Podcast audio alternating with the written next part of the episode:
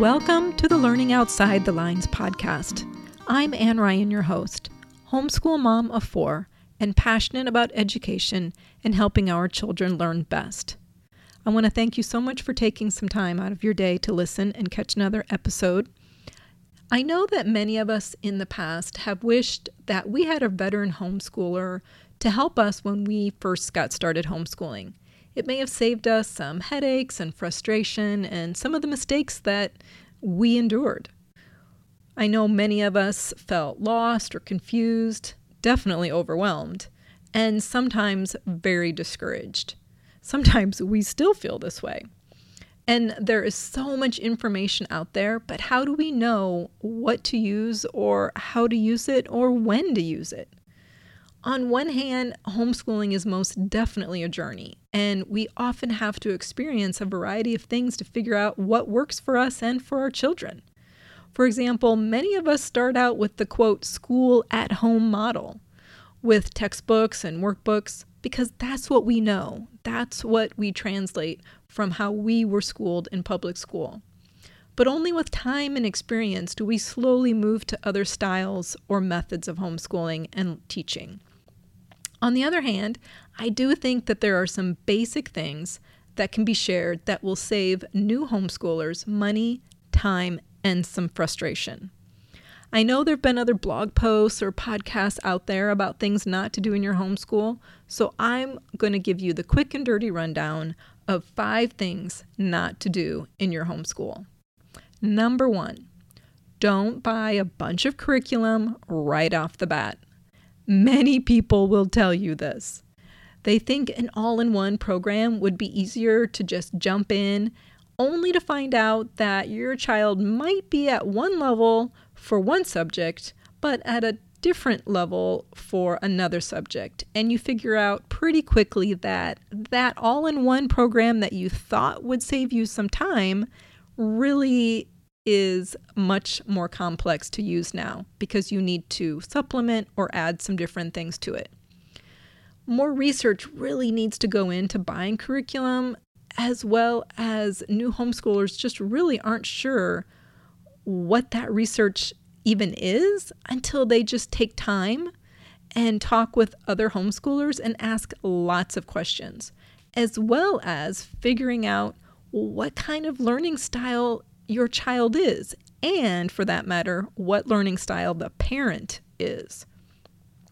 Maybe your child has some learning challenges. Maybe they have strengths and weaknesses in different subjects.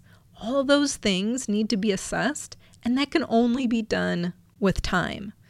I know sometimes if people pull their kids out uh, mid year or even mid school like such as third grade versus starting out homeschooling, they think, oh, I just have to jump in and start with quote school right off the bat. And that is not true. You can take time, let them deschool a little bit, let them take some time just to decompress, and take that time to do research and figure out what your child really needs to learn, as well as what resources need to be used for your child to learn.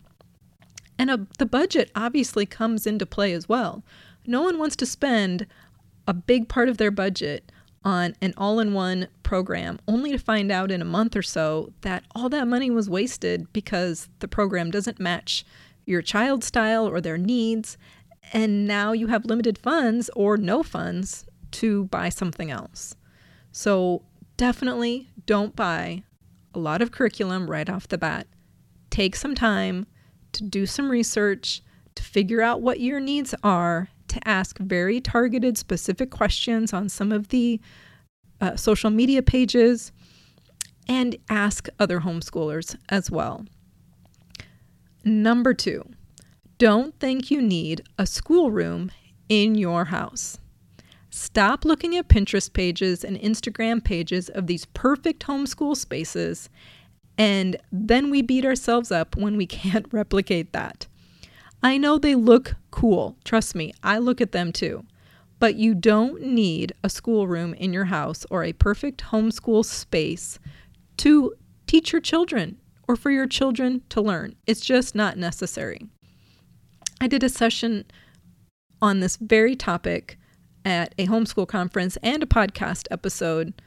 So if you are really interested in hearing more about homeschool spaces, I won't repeat that, but please give a listen to that episode if you want to hear some more ideas and thoughts on that topic. But the bottom line is don't think if you have a small space that you can't homeschool because that is definitely not true.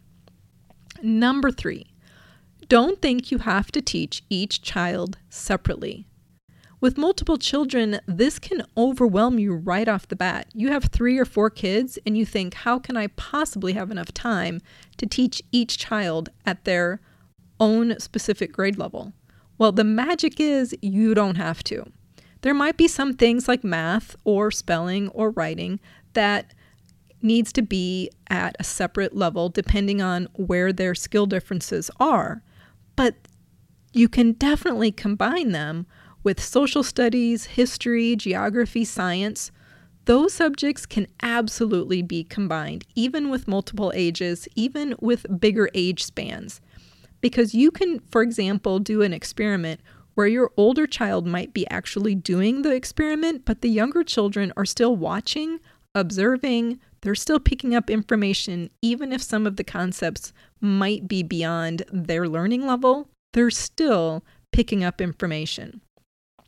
And even if you're studying a certain historical period, there's no reason why you can't get some books for the younger age levels as well as the older age levels, and you're still learning about the same time period. You're just using some different resources based on the needs of the different ages of children. And you would be surprised that a lot of young kids can pick up a heck of a lot of information that we might not think they're ready for, but they absolutely can pick up that information when we're teaching it to the older children. Kids are very resilient, they are very bright, they are very adaptable, and you absolutely can combine children from many subjects. Even things like reading and spelling, you can still combine some of those subjects depending on what you're working on, such as letter writing or writing a story cooperatively. Um, I talked about game schooling in the last episode. And there are some great uh, story building kinds of games that you can play with multiple ages. So there are definitely lots of overlap and lots of combining that can be done. So you don't have to think that you have to teach each child separately.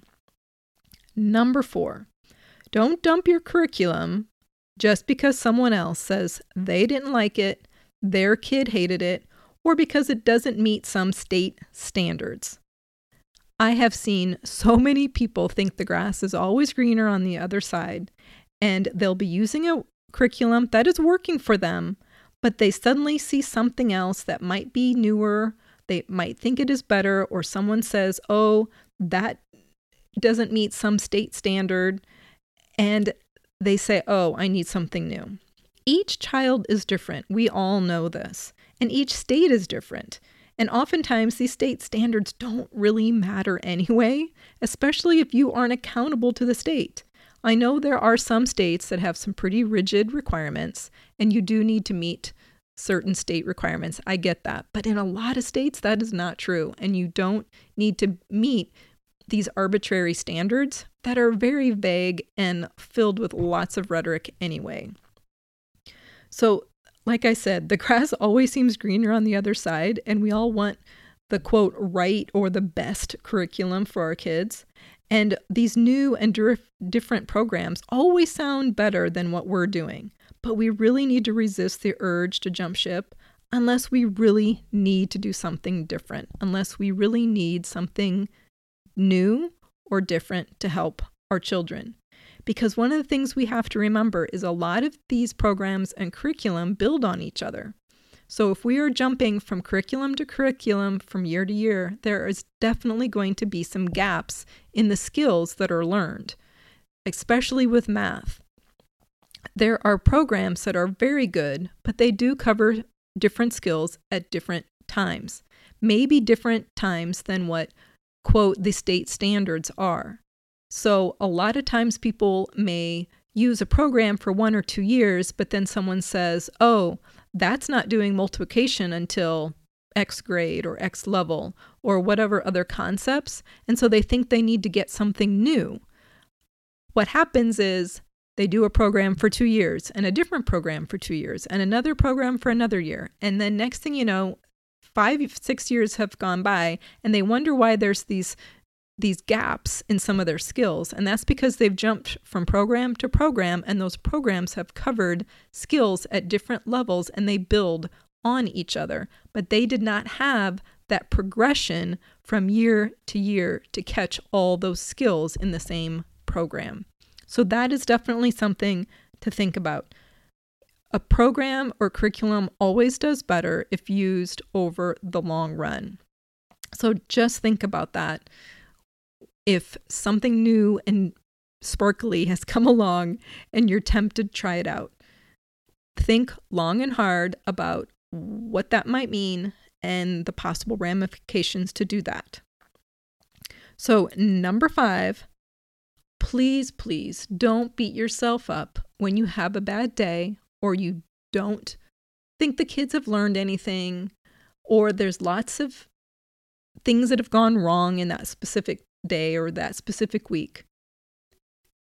There are lots of days ahead, and not every day is going to go smoothly. So give yourself permission to play hooky and go to the park or the beach or the zoo or to not do anything. For the kids just to play and for you to read. Don't beat yourself up because not every day is perfect. And homeschooling is all about home and it's all about doing things in the best way possible for your child and your family. So it's really important to remember that. Just because one day didn't go very well doesn't mean the other days won't improve. So, those are five things not to do in your homeschool. Number one, don't buy a bunch of curriculum right off the bat. Number two, don't think you need a schoolroom in your house. Number three, don't think you need to teach each child separately, they absolutely can be combined. Number four, don't dump your curriculum just because something new and sparkly comes along. And number five, don't beat yourself up when you have a bad day. And a bonus don't that I'm going to throw in here at the end is don't think you have to follow grade levels. This is a huge don't, in my opinion so many people have these grade levels ingrained in them, and I get it, it makes sense. This is how we were raised and how we grew up. The school model is ingrained in us, and we see it as something that is really hard to let go of and really hard to get past. But when we stop following grade levels and follow our children at the rate that they are learning, it gives not only the parent more freedom and the more joy to teach without the pressure or the stress of these arbitrary grade level standards. But it also lets our children progress in a way that is more organic and meets their needs. They may jump through three levels of math in one year or they may take three years to cover one level of math. And either way is fine because that is what they need. And I think when we can let go of these grade levels, it makes life just easier in general. I know our children are often asked, What grade are you? And sometimes kids are very funny and they are very clever, and they'll come up with all kinds of answers from anywhere from I don't know to, oh, I don't have a grade, I'm homeschooled, to all kinds of random grades that you had no idea that they were even thinking of. I know I have one child that says he's grades older than maybe what he is because that is where he feels he's at. And who cares? It's fine. I have another daughter that seriously doesn't know. Like she's she says I don't know. Because and which is fine because she's at perhaps one grade level work for math and science and another grade level for uh, spelling and writing. And it doesn't really matter. So, again, I just encourage you to let go of grade levels don't rely on grade levels as any kind of indicator of progress for your child. So there you go. Those are my five quick and dirty don'ts, plus a bonus, that I hope will help you save yourself a little bit of frustration and a little bit of money in your homeschool, especially if you are a new homeschooler. So, thanks so much for taking some time out of your busy schedule to listen. Check me out on Instagram at Latte Books to Read, and don't forget to subscribe if you haven't already so you catch the next episode when it's released. And if I can humbly ask for a review if you have enjoyed the show, please leave a review on iTunes or wherever you listen. That will really help me out. So thanks so much. Have a great week. And until next time, don't be afraid to go outside the lines.